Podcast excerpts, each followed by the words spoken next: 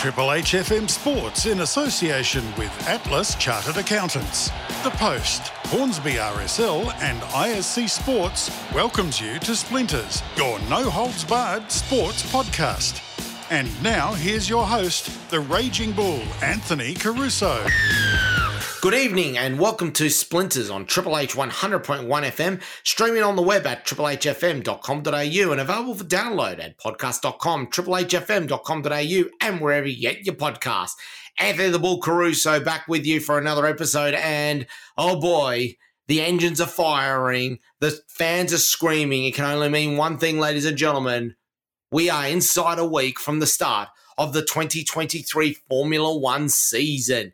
It's been way too long with the with the winter break. All the testing is done. The car reveals have been done. The silly season is over. Well, we think that, but this is Formula One. Silly season never finishes up. We are going to give you the unofficial preview of what has happened, and we're going to give you our thoughts of what what we think could end up shaping up to be another cracking year of Formula One.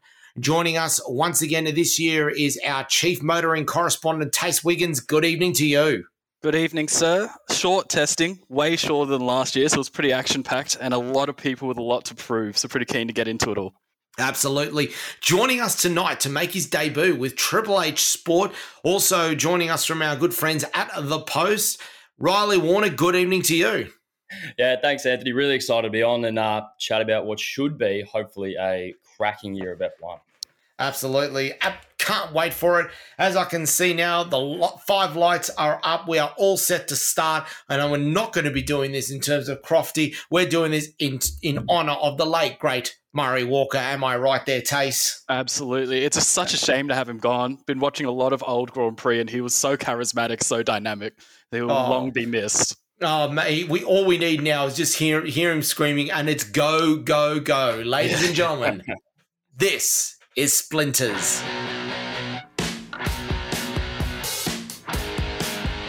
I'm going to kick things off here tonight with our first part, and it's a very quick one to go through. Tace. It's the team changes, um, mainly the announcement of rebadging and title sponsors. So take us through it. Yeah, it was a it was a short-lived transition for Red Bull away from Honda to Red Bull powertrains, but they're going to be rebadged again this year as Honda. Um, they've still got technical support in the background with them, so that should be good for them. It's nice and simple in the power unit area for them. Uh, Alfa Romeo getting rid of Orlen as a title sponsor and bringing on cryptocurrency is uh, an interesting point and has a lot of implications for Robert Kubica. And then Haas obviously bringing in MoneyGram, which should help them reach the cost cap this year, which last year they didn't even make it to. Well, this is the thing I'm sort of looking at this, Riley, is that you would have thought that after the FTX collapse with Mercedes last year, that a few teams would have been a little bit coy about bringing in cryptocurrency sponsors. Oh boy, how wrong I am! Ah, oh, seems like it's the big thing now. Everyone, uh, everyone's going crypto, and I mean, wasn't long before all the F1 teams jumped on board, despite what happened to Mercedes. Yeah, everyone seems to be jumping on the crypto train. With that, we're going to go straight into the the driver changes, and the first I'm going to go to each of our each of our gentlemen as we go through to discuss some of these. And first off, Tace, a fairly straightforward one with Sebastian Vettel announcing his retirement. Fernando Alonso has joined Aston Martin. Yeah, they've dumped a world champion and got a new one. Um, it should be interesting. We all saw the fiasco that went on last year with Alpine with the whole contract thing. Um, but the car's looking strong. Fernando's always outspoken and always quick. So it's going to be interesting this year to see where he can move them relative on the ladder to how they went last year. Did, is is is it still there for the Lord of the Eyebrows? I think so. He's not shown anything to show that his spirit is diminished at all. He's still as clear in his direction as ever, and he's still quick. He's very quick as long as the car's reliable for him. So I expect to see good performances from him this year, maybe even a podium. Go ahead, Riley. Honestly, it seems like he's getting sort of better and better as he gets older. I don't know. Maybe it's the um, the leadership role he's sort of taking on, but aging like a fine wine. Mm. Indeed. Well, let's go back to you, Riley. And I think the big sh- one of the big shocks we saw last year was Pierre Gasly leaving Alpha Tauri. We all thought that this was going to happen, but to Alpine. I know. I guess that's going to be one of the big talking points of this year. I was sort of sad to see Yuki and Gasly split up. They had a nice little thing going for them there, um, a very cute little relationship. But look, I'm keen to see Ocon, who left 2022 with some form and uh, you know an experienced, hungry Gasly team up. And I don't know, maybe some fireworks for both the drivers. Uh, hopefully, not a headache for Alpine, but yeah, only time will tell. I, I could see this just exploding Tace, and this this could be the stuff of legends for Drive to Survive if this does explode. Oh, that would be pure gold. Yeah, Ocon is not the most popular driver on the grid between like for most drivers, and he's shown that he's very aggressive. He's always aggressive, always going for moves, not shy of teammates ever. So it should be interesting. Gasly's also quite uncompromising, and being the whole French marquee thing, I'm sure they'll love to keep the the vibe positive. But how many races we get through before it goes wrong is yet to be seen. Sticking with you, Tace, the announcement obviously of Nick De Vries joining Alpha Tauri to replace Pierre Gasly. It's about time he joined the grid. Long overdue. Yeah, he proved himself in Formula 2. He then went to Formula E, proved himself there. The bloke's 28 now. So for him to be a rookie at that age is quite unheard of, but he's clearly talented. One race last year, points finish, great drive. So I'm pretty excited to see what he can do as long as the car is there for him, which is yet to be seen. We then go over to Daniel Ricciardo Riley. Um, of course, he has been paid out from his contract with McLaren. He's gone back to Red Bull as a test and reserve driver and as a brand ambassador. Do you get the feeling that maybe they're doing this to put some pressure on Checo Perez?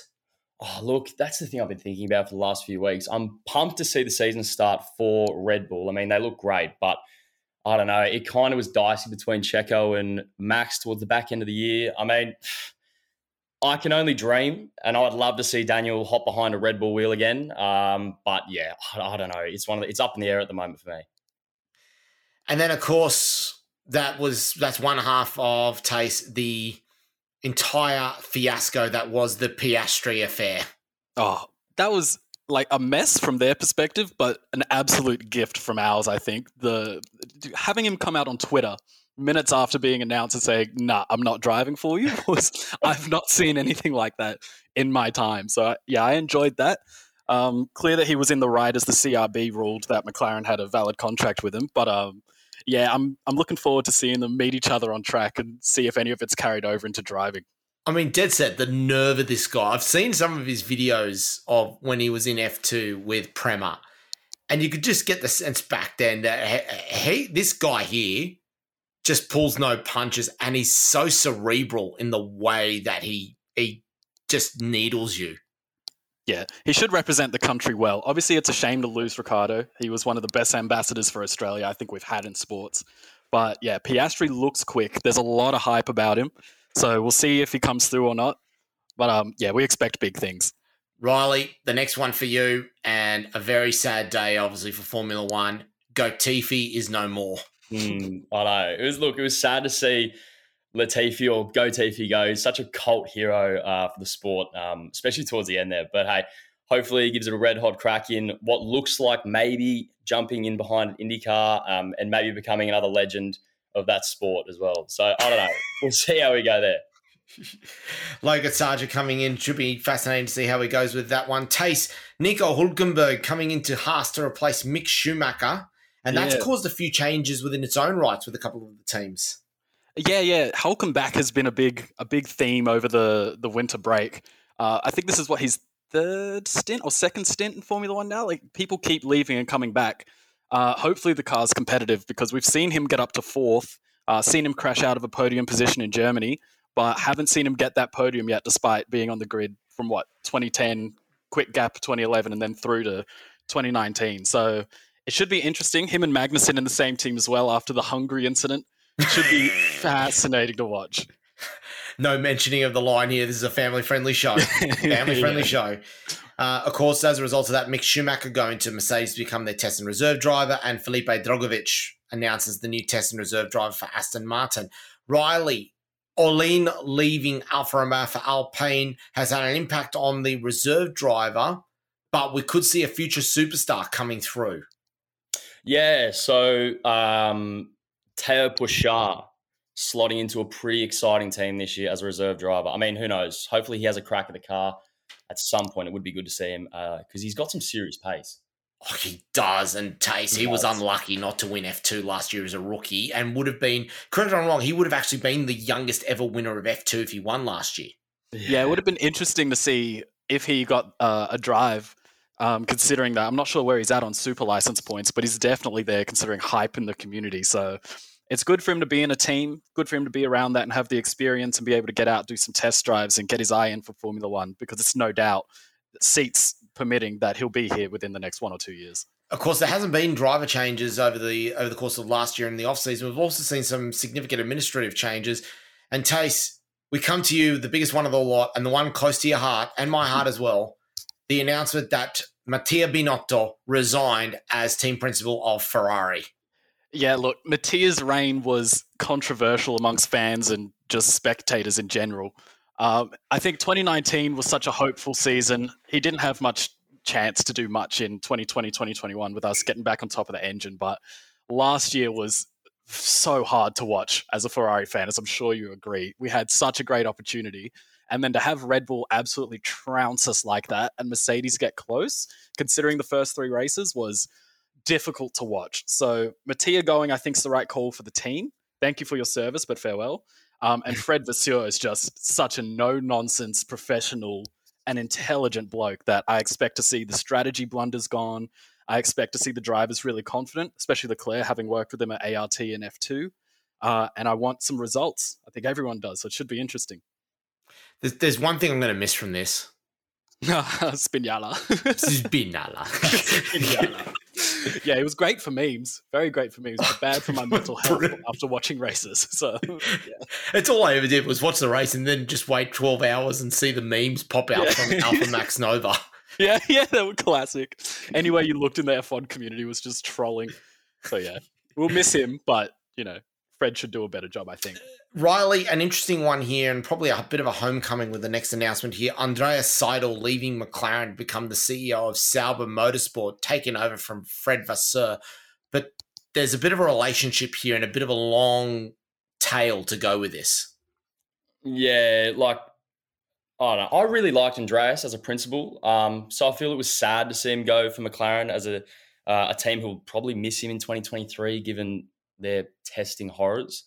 But I guess it's really good for Audi's 2026 F1 debut.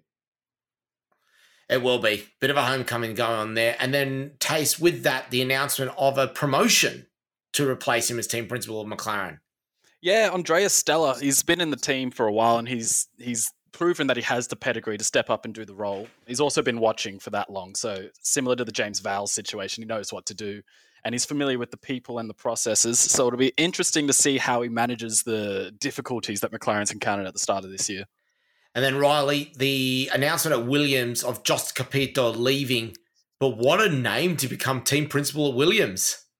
Yeah, look, Vowles won eight constructor championships with Mercedes as the strategist, so he's a massive inclusion, inclusion for Williams. Um, he also seems really keen to jump on board, so I guess positive movements for Williams for sure.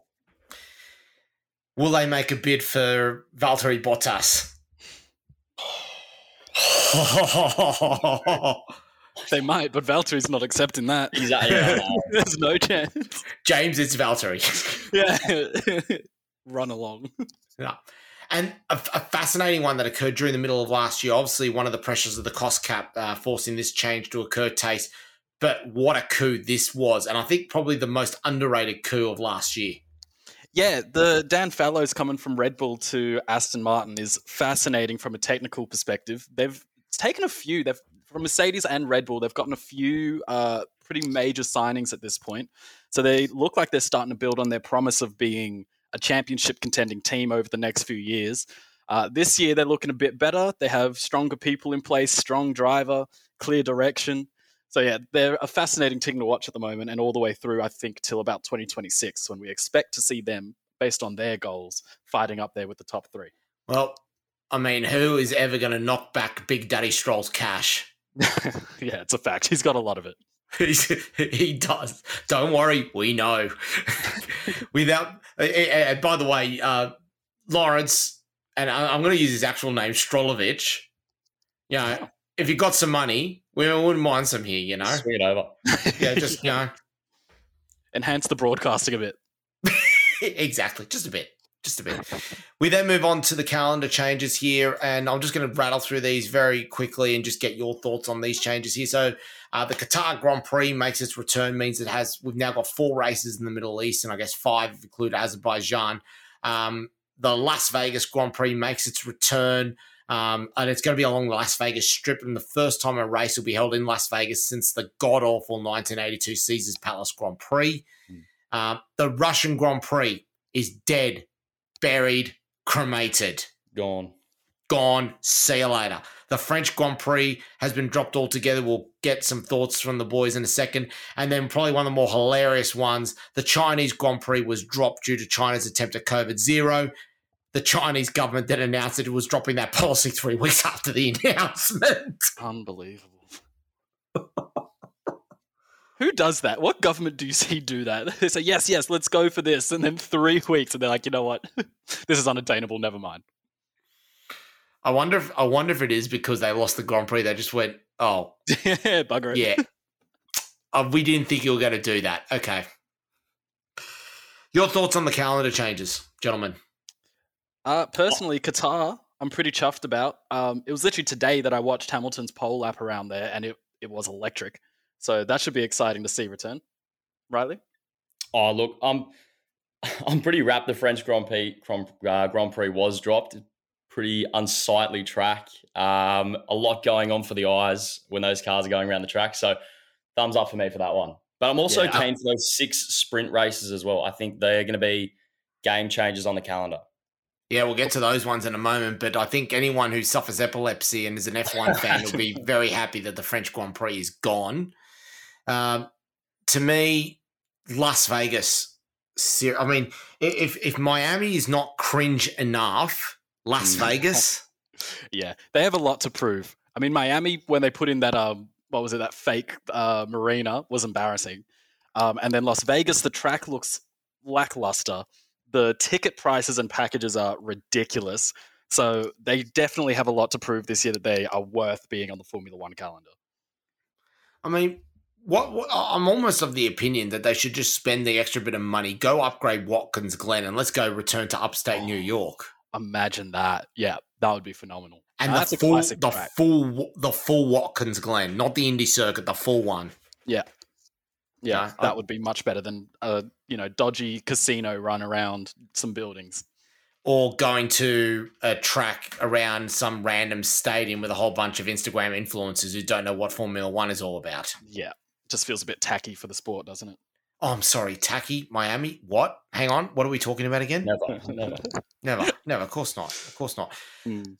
We're going to get into the regulation changes now. These are obviously a little bit more technical um, can get a little bit dreary, but you have to. People have to remember.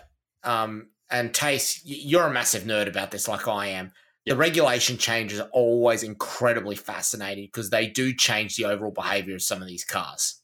Yeah, absolutely. And with the storyline that porpoising was last year, since the return of ground effect, uh, the raising of the floor is very interesting. 15 mil is not a lot, but we saw in testing a lot of teams have improved uh, the porpoising they had.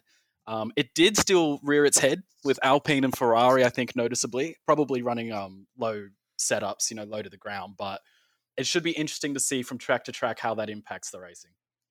And that's going to be interesting as well because the key to that is going to part of the key to that is going to be how well they set up the suspension, especially with some of the teams about whether whether they're running pull rod or push rod suspensions at the front or the rear.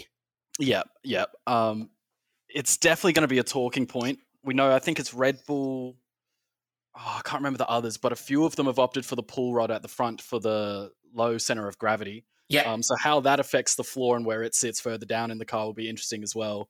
So yeah, we'll we'll see how it impacts. But high speed circuits, it's going to be fascinating to see what the teams opt for. A, a bit of a no nonsense one. This one, Riley, about the rounded top on the cars. Yeah, uh, rounded top now compulsory on the on the roll hoop, reducing the chancing of the car digging into the ground during an accident. Um, obviously, this is following the horrific crash by uh, poor Zhou Guanyu last year. Uh, the British Grand Prix, that was just absolutely horrendous. What happened? On. Yeah, that was and props to George Russell. Even though I'm not the biggest Russell fan, props for him getting out and having a having a run over to check if he was all right. I big agree on that. Not my favorite driver, but he got no. red flagged because of that. They said, "Oh, you hopped out of the car, blah blah blah." blah. So the car couldn't have gone, and he said, "No, I had three wheels, but I could have got it back, and I could have kept racing." But they didn't let him rejoin. So the fact that he prioritized another driver's health over his own race, whether he was aware of the consequence or not, was really good to see. Yeah, the red flag definitely stiff, but good thing to see Russell thinking about someone else other than himself. Well, I mean, what do you expect from a guy who spends more time taking topless sh- photos of himself on Instagram than actually racing? Yeah, Yeah, solid Gen mate. Z. He's one of us for sure. Oh, mate, he just he just loves a good flex, doesn't he? Yeah. I wonder if he picked. I wonder if he picked that up from from being so close to Mercedes and watching Lewis Hamilton do it when, Yeah. whenever he gets thirsty. Oh, Lewis, and he's pouting over the last what fifteen years. It's never ended. Oh, jeez, I don't need to be reminded of that to be honest. Um, Tace the slot gap separators. Now, this is going to be interesting because we're going to come back to this in the second half when we go through the testing and the car reveals. Yeah, it's it's interesting because last year we had Mercedes try and put, you know, devices on the front wing that they said were slot gap separators that looked to have an aerodynamic effect. So the FIA said probably not. They took it off the car. Then the wording has been changed this year, so it's it doesn't have to be there for solely mechanical purposes, but it's a bit of a grey area as to how aerodynamic it can be. So Ferrari, we have them on our front wing. They're pointing outwards. It looks like we're trying to influence the outwash of the air around the tires. Uh, I didn't hear about any complaints through testing, um, and no one as of yet seems to have tried to implement the same thing. So it looks like it's going to be a talking point at least over the first couple of races, um, but its effect performance-wise is yet to be seen. Mirrors increased in size by 50 millimeters, nothing really to talk home about. But Riley, the tyre changes for this year, this is interesting, especially when it comes to quali. Yeah, so these are some pretty bizarre new changes. Even me look, looking at them now, sort of you can only use hard tires in Q1, only use medium tires in Q2, and now you can only use soft tires in Q3. So very interesting for quali. Uh, This is all assuming the weather is dry, but it should be exciting for qualifying in 2023. Sort of bringing those teams together. And Just that quickly be- on that, can I take a poll between us? Who misses the whatever tires you ran in Q2 you start the race on rule? I do miss it. I miss that. I thought it was great, Yeah. Riley. Yeah, oh, yeah, I'm saying. Yeah, so it should be interesting, but it does mean that through practice, the teams have to make sure the car's operating well on all three tire compounds, and especially for the back of the grid, the hards, they need to make sure that they're quick on to get out of Q1. And I think the other thing as well is that this is only going to be trial at two races, right? They and they haven't confirmed which races they're going to be. But further on to that Tace, there's been an increase in the compounds. Yeah, so what we had as the C1 last year is now the C0. Um, they had a lot of complaints that it was too hard, and we saw that the difference between the C1 and the C2 was quite wide often, and so we wouldn't really see it be used at all during the weekend. So C1 from last year becoming the C0 this year, and then a new compound in between, a bit of a compromise as the C1, should improve uh, the racing a bit and give Pirelli a bit more flexibility as to the tire allotments that they give to each track. And it's going to be fascinating to see if they, whenever they go to that race, whether it actually gets used going forward, because I can just see that becoming um, a tire that that C zero in particular would it actually be used at certain racetracks? I mean, the only one that comes to mind where they would probably use it would be something like Monza, where it doesn't actually take long to get those tires up to temperature. Yeah, and degradation is negligible there as Yeah. well. So yeah, for durability and performance, we'll see. Um, but honestly, I could see it becoming a bit of an obsolete tire. i it's interesting to see what, whether they cut it from the range in the coming years or how much it's used by the teams this year. a couple of other me, um, minor announcements. Obviously, we know the budget cap's playing a big role. It's down from 142.2 million US dollars to 135 million US dollars. That's even allowing for inflation that's happening at this point. The preseason testing is reduced from six to three days. Six sprints, as as was mentioned before, Azerbaijan, Austria, Belgium, Qatar, USA, Austin, and Sao Paulo. All political gestures must be approved by the FIA. And a fun one here, Riley proof of vaccination is no longer required for those working in the paddock. And that Mm. means that we have had confirmation that there is someone returning. I know it'll be good, but uh, Nico Rosberg may be back on the paddock after now not not having to show his proof of vaccination, which was new to me as well. I'm pretty sure. What, what like what do you reckon, Tace? I didn't know this was a big drama for him. Yeah, that went over my head that that was a thing that was required in the paddock, but it makes sense because Nico was all over the place. exactly. Um, his meme as well is all over the internet still with his finger guns in front of the fire. Classic. So if we can get a few more of those this year with him back, that would be great. But yeah, definitely a regulation I wasn't really that aware of. Well, all, all I'm looking forward to in terms of that is that um, he's going to bring some spice to the commentary once again. And of course, we should mention as well, very late news in terms of the commentary team this year from Sky Sports that Johnny Herbert will not be returning. But I think we're all celebrating that there will be no more Paul DiResta. No, what do you mean? You didn't like Paul DiResta? I don't. oh, I, mean, loved his the way he the way he butchers purple sectors. Oh yeah, okay. Look, he's not perfect, but I liked that a driver. What was he? I think it was 2012 or 13, probably 12 was his last season um, in Formula One. So he was relatively recent. So I liked the insights he provided. yeah, I didn't for the rest of. No, What? Oh, I can't believe I'm alone here. Oh. He'll be busy in WEC with Peugeot and their program, so that's good to have him back on track. But I thought he was great. I, I'm gonna miss I'm gonna miss a little bit of Johnny Herbert. I don't think he offered too much in terms of, of commentary, but I thought he was just like that genuinely likable character throughout the paddock. Yeah, he was a funny guy. He had he had some comedic value. Uh, in terms of commentary, yeah, I'm not going to miss him too much, but he was a fun presence in what can sometimes be a tense environment. So he will be missed. Yeah, it's, it's going to be a shame. What I do hope that they do from this is that we get to see more of Jensen Button. Yeah, yeah, a world champion. I think he's the most recent world champion they have in their broadcast as well. His Yeah. insights are always great. His Mm. contributions always great. He still has relationships with people in teams, especially McLaren, of course. So he gets good information and then relay through practice sessions and whatnot. So yeah, hopefully a bit more of him. That would be great. And, and Riley, let's just face it, he's just a classy guy all He's a, round. he's a good looking rooster. Put it, yeah, he's a good looking bloke to have on the paddock. I don't mind when he comes up. I'll listen to what he has to say. Uh, You're, you're not wrong. He's not a bad looking guy, is he? Still, No, he's not. A little bit handsome. no, it's you know, you could see him just popping up at the Aqua Lounge every now and then. You know, Yeah. Casual silver fox chilling in his chair. 100%. exactly. Well, we're going to take a break, and when we come back, we're going to go through what was fascinating from the three, the car reveals, and the three-day testing in Bahrain. Ladies and gentlemen, you are listening to Splinters on Triple H 100.1 FM, streaming on the web at triplehfm.com.au, and available for download at podcast.com, triplehfm.com.au, and wherever you get your podcasts. We'll be right back. It's time for the crew to catch their breath. We'll be back after this short break. Do you think the government deserves more of your hard earned money?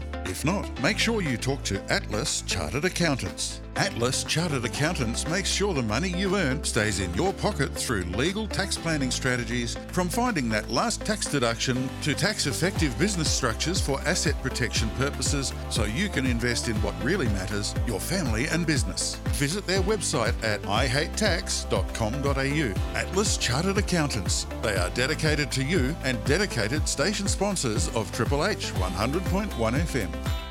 Your local RSL is at the heart of every community, and there is none better in the Hornsby Ku-ring-gai area than the Hornsby RSL. Whether you're planning a major event, dinner with family or friends, or having a quiet night at your local, Hornsby RSL is the place to be.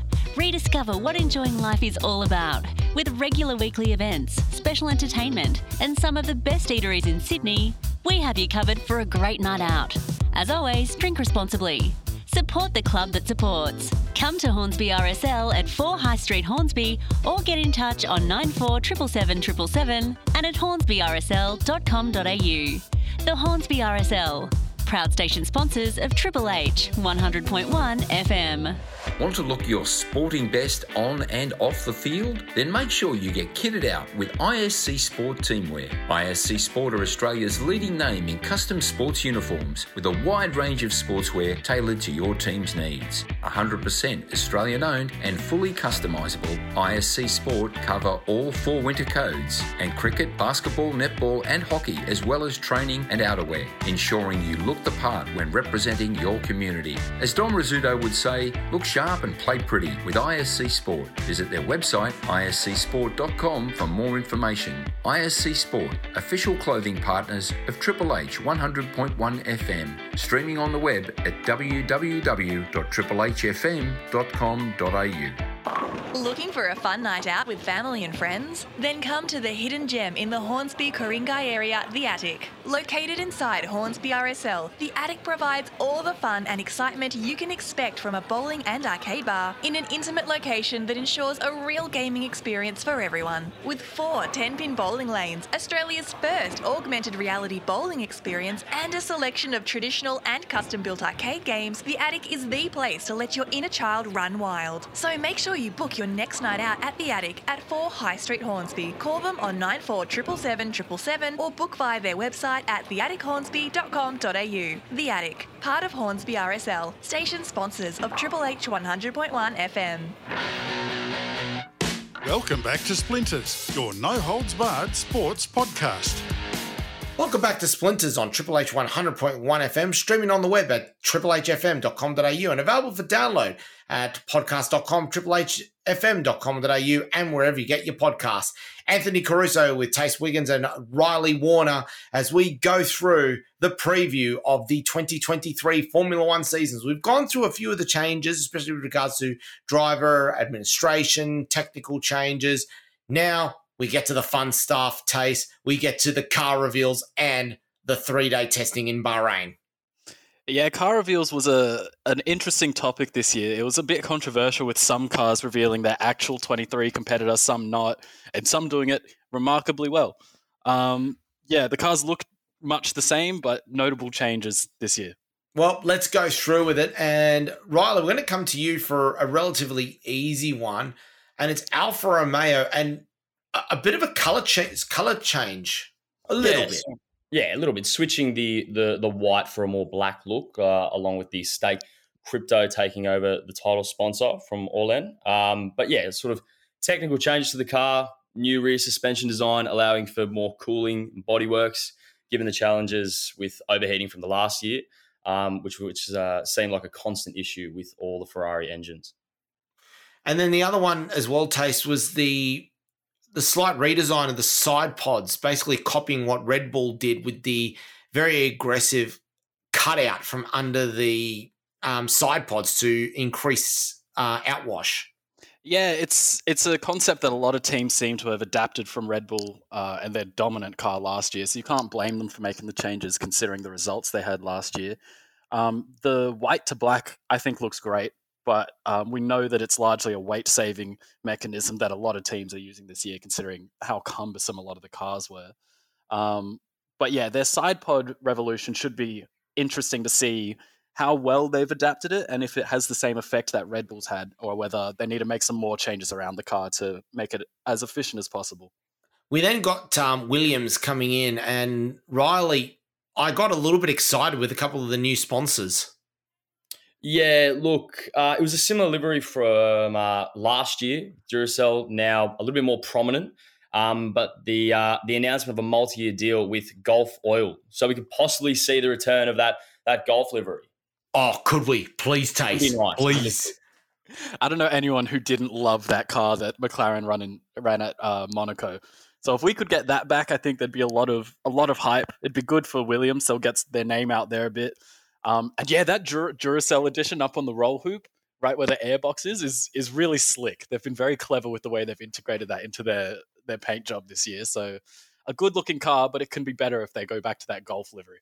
Oh yeah, uh, that blue. that they look like they've just straight out copied um, Red Bull as well, and especially with the uh, repackaged rear end. Uh, yeah, yeah, I mean, a lot of teams copying Red Bull. Considering the result in the championship last year, you can't blame them. Um, they're allowed to take the philosophy of another car and try and integrate it into their own. Um, same as uh, Will, uh, sorry, Alfa Romeo, though, it's going to be interesting to see how well they've done with it. Um, and considering they were the last two constructors on the grid last year, I think it'll show fairly quickly who's done the best job. Speaking with sticking with yourself, Tace, for a little bit, Haas MoneyGram coming on board as a title sponsor. Um, they've gone back to the traditional colours of Haas, black, white, and red, which we're very happy to see. Um, not a lot to really talk about. They've sort of followed what Alfa Romeo have done in terms of their body structure, but we've seen some very positive noises come from Gunther Steiner with regards to the power unit. Yeah, Gunther's been especially vocal about uh, Ferrari's work with the power unit. Um, we know that it was turned down early last year due to reliability. I think it was after Azerbaijan with the double DNF. Um, but they say a lot of work's been done and the reliability's been improved, which gives us 30 more horsepower, they say, at least. So Gunther, very vocal. He's been excited about that, hoping it'll move the team forward. Uh, also, MoneyGram coming, bit of a cash injection, more crypto boys coming on board with Formula One. Um, so it should be interesting to see with their combination of adapting Red Bull's side pod package type vibe with Ferrari's improved power unit to see where they move to on the grid this year. And then Riley with Red Bull, well, they, they came to a lot of criticism considering it was a show car from last year, but there was a very big announcement that came with it. Yeah, look, uh, there's a massive new announcement with the new addition being the return of Honda to the car. So very exciting for the for the Red Bull team in 2023. And then 2026, even bigger news, I believe. Yeah, we've got Ford coming back in as an engine manufacturer, which should be very interesting. They obviously have a pretty long history with the sport um, and multiple manufacturers. So it should be interesting to see how they adapt. Obviously, the MGU-H is going for 2026, so less of a disadvantage in having to develop an uh, well a power unit that competes with the others. But big name Ford and big name Red Bull, so it should be interesting to see how they integrate together. Which is fascinating because, of course, we've got to remember back back in the day that this team started off as a um, as a custom, direct customer of Ford, then became a factory Ford team, then became Red Bull, is now going to go back to Ford. Yeah, yeah, their tie up is Jaguar and Ford and all that. They have history, um, but yeah, it's been what was that? It was 2004. They were last here, so 18 yeah. years out. Let's see how they reacclimatize. The other news, of course, Tace that they have to go through. Red Bull will have a car ready for this year anyway but it's 2024 that's going to be fascinating that you're going to see the full impact of the punishments they received for the uh, cost cap violations back in 2021. Yeah, yeah, they're copping it for the cost cap and wind tunnel. So this season's going to be especially important for them. Hopefully, they have, well, from their perspective, hopefully they have a big enough gap out front that that'll sort of mitigate the amount of damage they take from these losses.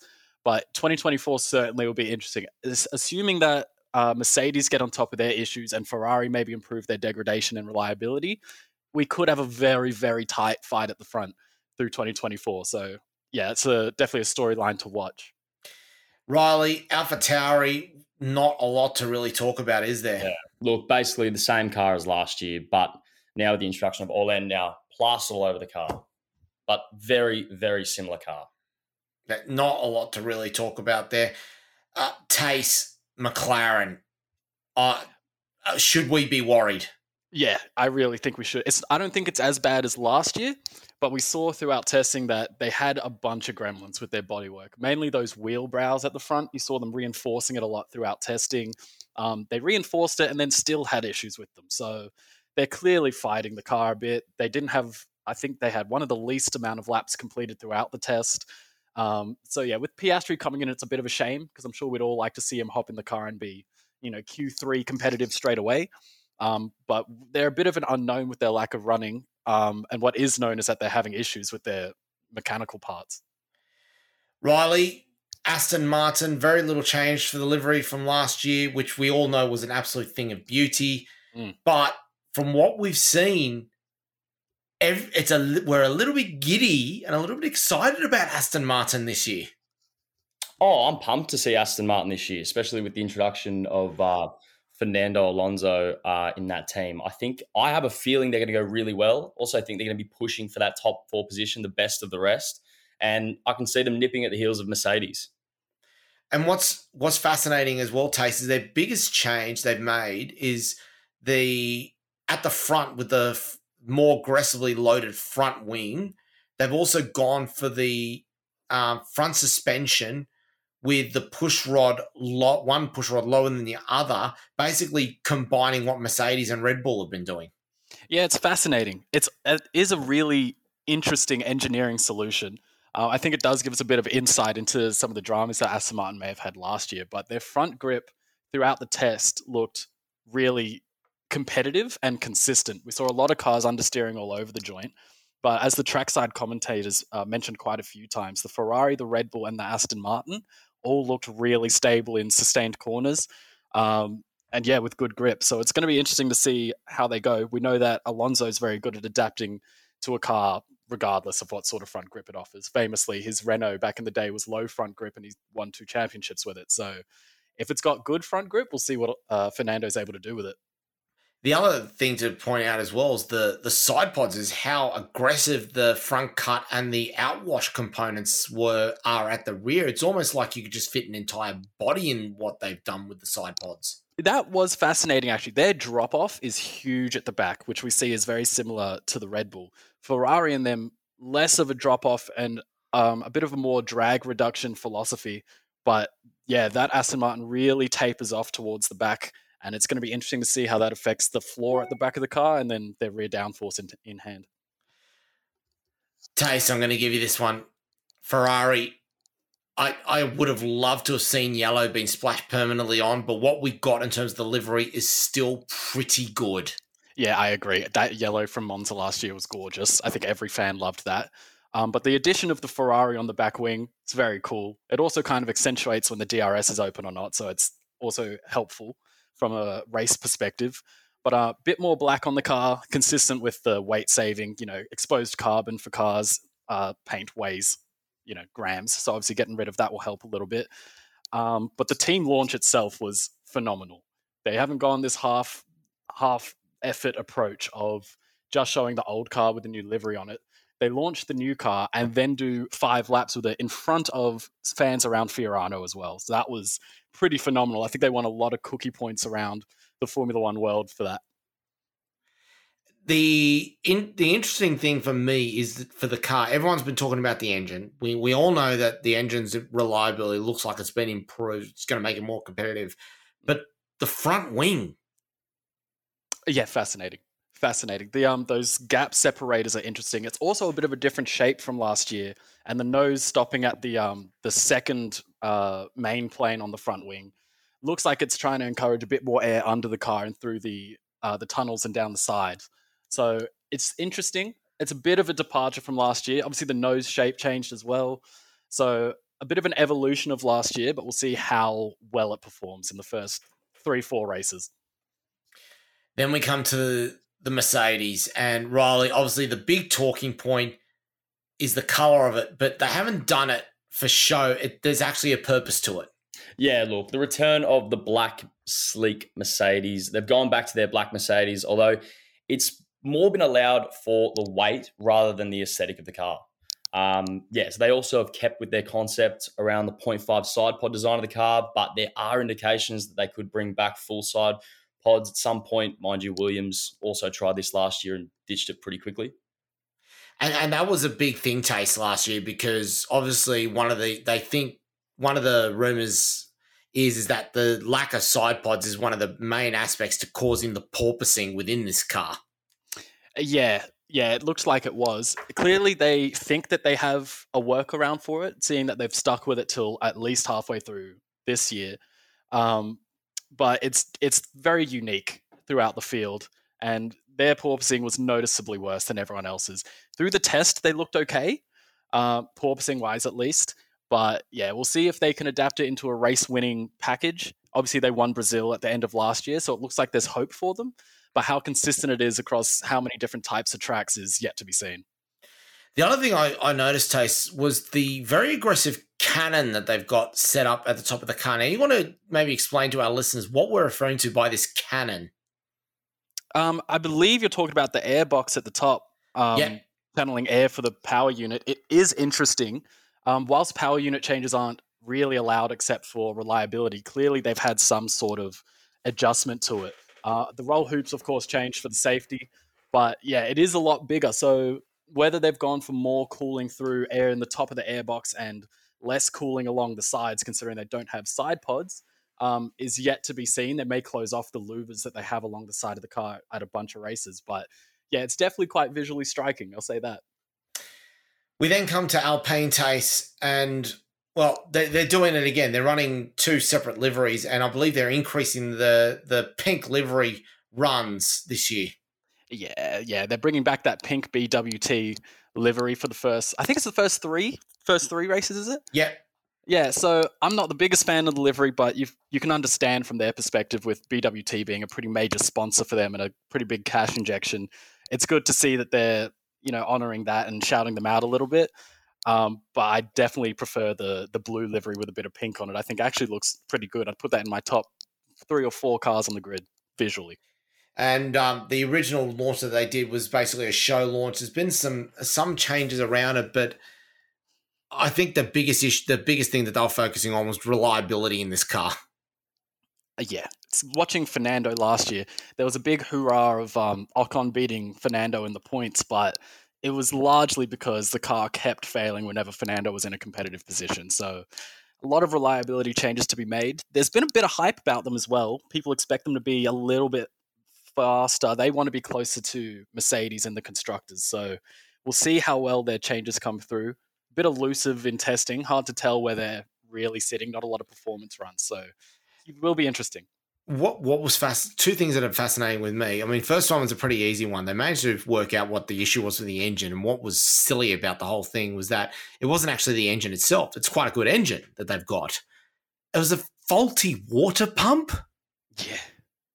Honestly, at Formula One, you'd expect you could do a, a water pump well. Um, they are at a disadvantage considering they're the only team running their engine, but yeah, that's that's quite a small issue that's caused a lot of problems last year. So hopefully we'll see a bit more of a competitive edge from them this year.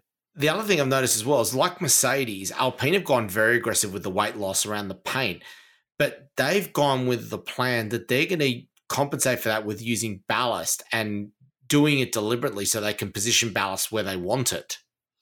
Yeah, it's interesting. It's it's nice to see a variety of solutions for the weight uh, the weight issues of this current generation of car. Ballast being quite a classic solution. We've had it for years in Formula One. So I'm keen to see how they're going to play with it and what they aim to achieve with it, um, and what other changes they make in hand with it around the car uh, to complement it and get the best out of their package. But it should be interesting. Definitely a creative solution. And with that, we now come to the thoughts on that Bahrain test. I'm going to get um, Riley and Tace to give us their thoughts about whether the team's won, loss, or if there's something hiding within each of the teams. We'll get a quick quick point from each of them. Riley, starting off with you, Red Bull. Ah, oh, look, I think they've won that test. Great three days of testing. Max looked great, uh, even taking the day off for the final day of testing. Um, car looks smooth for the drivers. Checo, not so as song, um, not so, uh, sorry, wasn't as on song like Max, but still strong. I mean, you expect that performance from these boys. They're, they're, they're the team to beat again. Tace once again to you, Ferrari. Uh, oh, look, it's an interesting one. We didn't look to have the outright pace of Red Bull, which I tried to ignore and say, look, we're focusing on long runs, we're focusing on reliability and whatnot.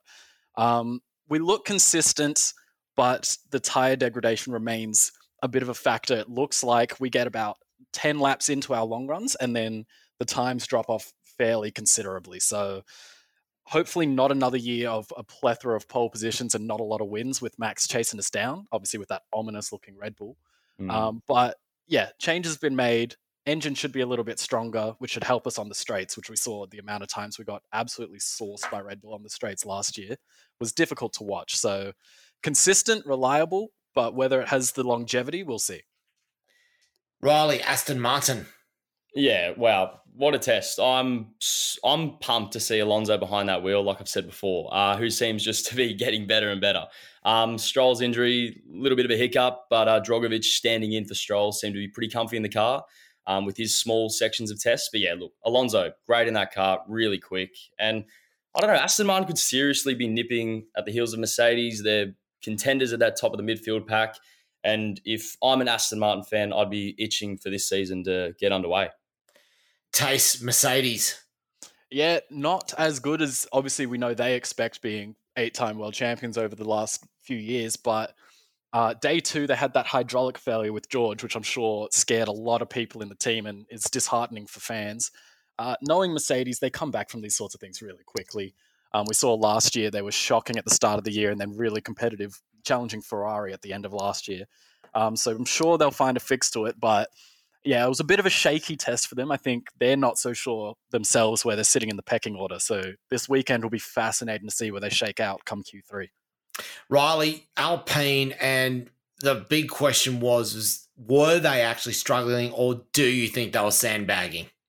Oh, look, personally, I think they were sandbagging. The car did look a little stiff, uh, a little slow. So yeah, they could have they could have been playing that sandbagging card. I guess they've got some upgrades um, in the future that I guess are a little bit exciting.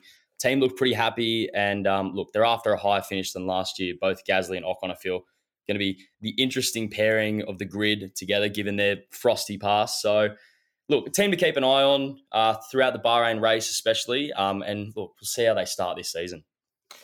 Tace Alfa Romeo. Yeah, this was a good test for them. I think um, they did have what we I think was confirmed as a gearbox issue with Bottas. Um, but other than that, they were quick. They went for a few mm. glory runs on a couple of the days, so both Zhou and Bottas were quite far up the time timetable. So it's going to be interesting for them where they shake out. I think it's only really they can go up from here. Uh, being ninth in the constructors last year, they should be a little more competitive this year with the Ferrari improvements and their own improvements. Um, but yeah, it should be should be an interesting start to the season for them. Riley McLaren. Yeah, look, not great uh, from a pretty average year last year with a lot of brake dramas. Now the wheel brows causing issues with the braking again. Um, they completed the fewest laps across the teams um, and were towards the back of the pack with time developments compared to last year. So not great overall. Oscar definitely wasn't overly impressive, but look, he's still young. The car's just missing speed, I guess. Uh, I don't see them coming too hot out of the gates in Bahrain, which is which is concerning for a team that should be, you know, pushing that best of the rest card. They should be up there fighting with Mercedes, but I just can't see this being their year again. Tace Haas. It was an interesting one for Haas. They did a lot of laps and they were consistent over the laps, but there was nothing too eye grabbing about them. They seemed to just get their programs done consistently. They obviously have Hulkenberg and Magnussen is a pretty experienced and quick lineup, I think we can say. Um, so for them, uh, the reserve driver Pietro, uh, Pietro Fittipaldi was saying he thinks the car's anywhere between fifth quickest to seventh quickest. So mm-hmm. backed on that, I'd probably go fifth.